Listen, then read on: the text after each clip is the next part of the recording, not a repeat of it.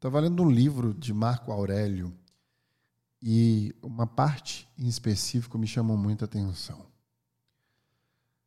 Ele relata que a gente deve, em sua perspectiva estoica, sentir a vontade para responder para as pessoas com clareza e franqueza no que estamos pensando naquele segundo que somos perguntados. Aí eu quero te perguntar: como você se sentiria ou como você se sente quando alguém pergunta para você o que você está pensando neste momento? Muitas vezes a gente fala nada, porque a gente está pensando algo que não tenha relação com aquele momento. Talvez algo que nós não queremos compartilhar, ou algo que tenhamos vergonha de compartilhar, por exemplo. O mais incrível desse exercício é que inicialmente eu pensei, por que, que eu teria que me sentir confortável de dizer para qualquer pessoa aquilo que eu estou pensando? Muitas vezes eu vou pensar coisas que não são dividíveis, inclusive compartilhadas, compartilháveis, inclusive a própria psicologia traz isso. Pessoas honestas demais demonstram distúrbio social. A gente precisa ser melindrado, ter um nível de compreensão social para não impactar tanto a vida das pessoas e a nossa própria vida.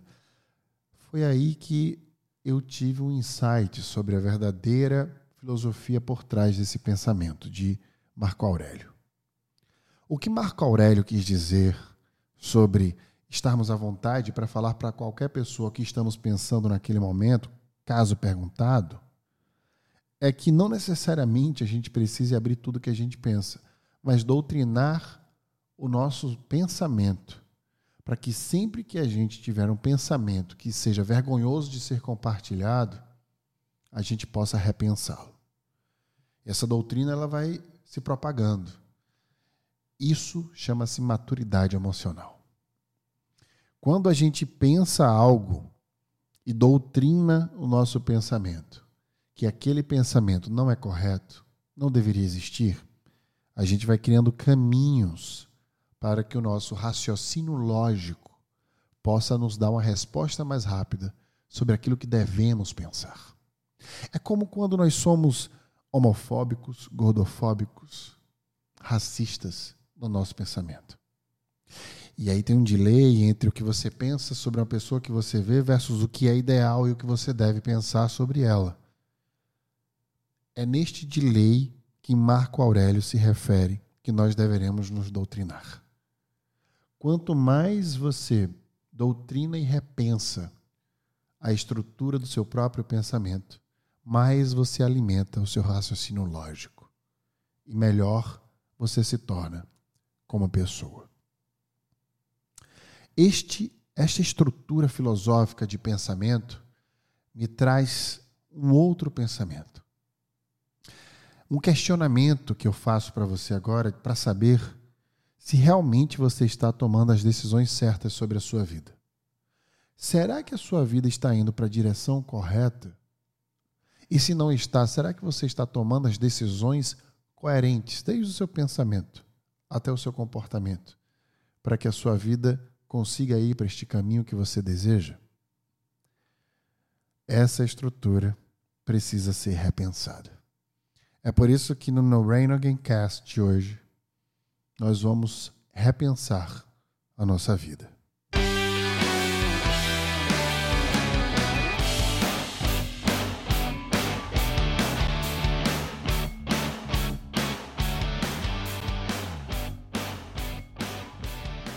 Você já sabe, mas nunca custa relembrar que o No Brain Again Cast é produzido pela Become School e no Instagram você acha a Become School pelo arroba become.school, escola em inglês.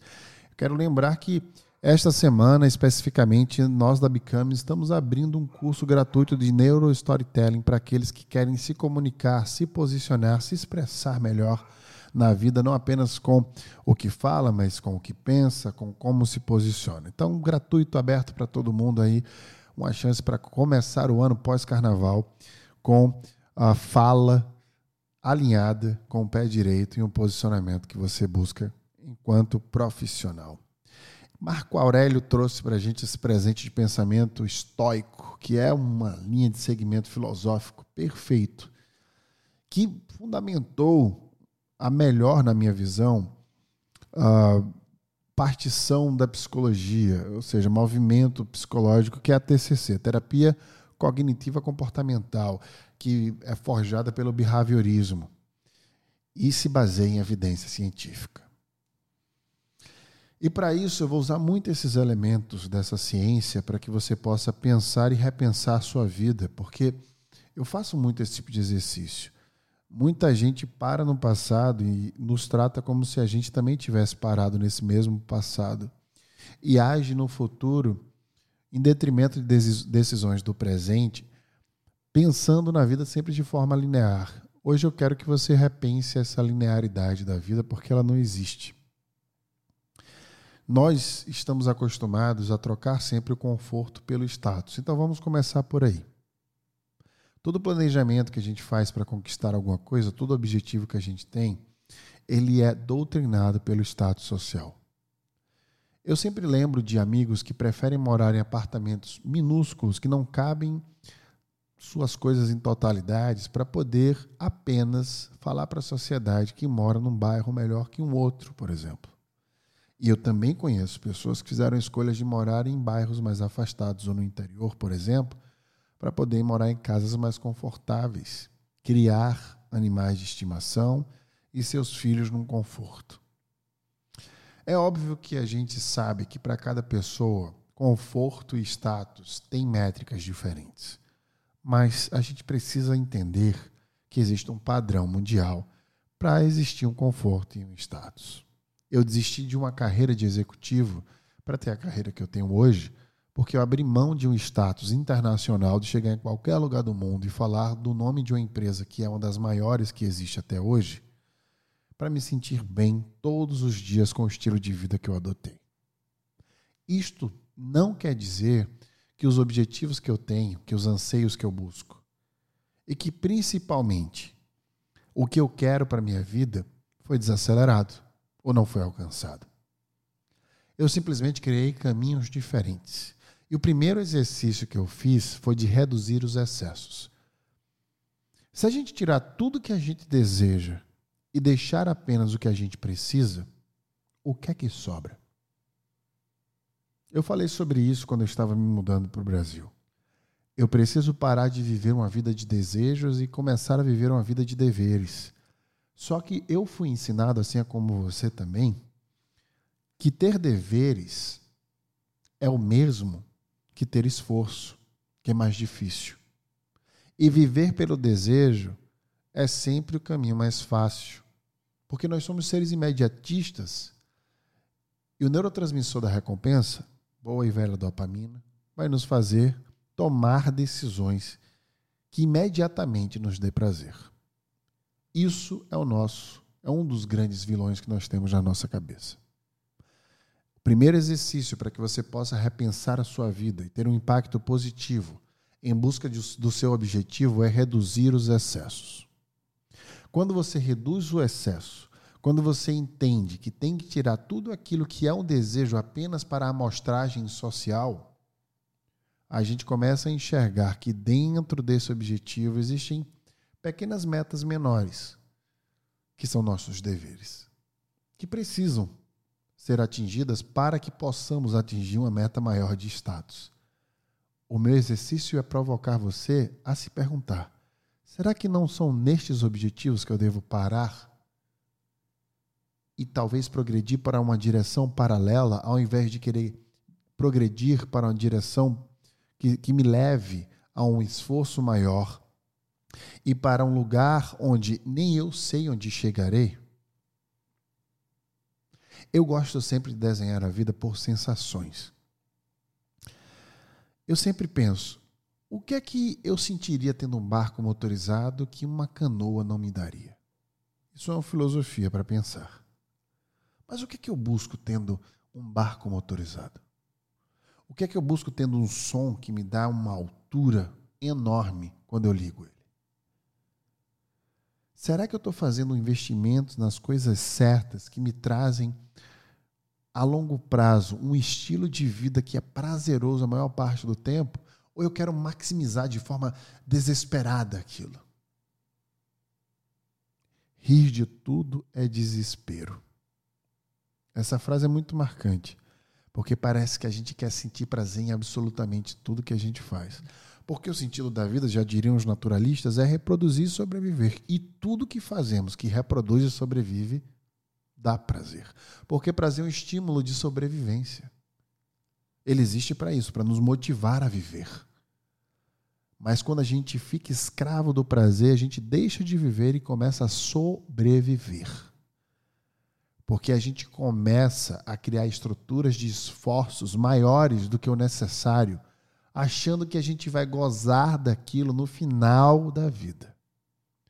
E entra uma após outra estrutura que nos leva ao esgotamento. E essa sensação de prazer contínuo nunca chega. Como estão as tuas ligações com pessoas que você sabe que importa para você? Como você se relaciona com elas e com qual frequência?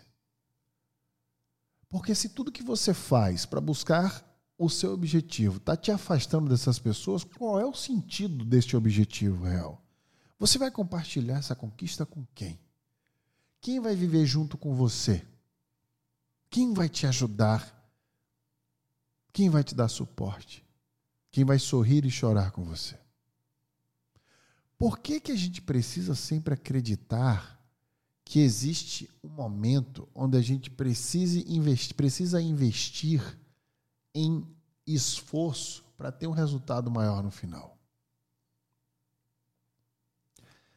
Eu sempre morei em lugares onde, nos últimos 10 anos, onde normalmente as pessoas eram mais velhas do que eu. Eu lembro que eu falava isso muitas vezes na Califórnia.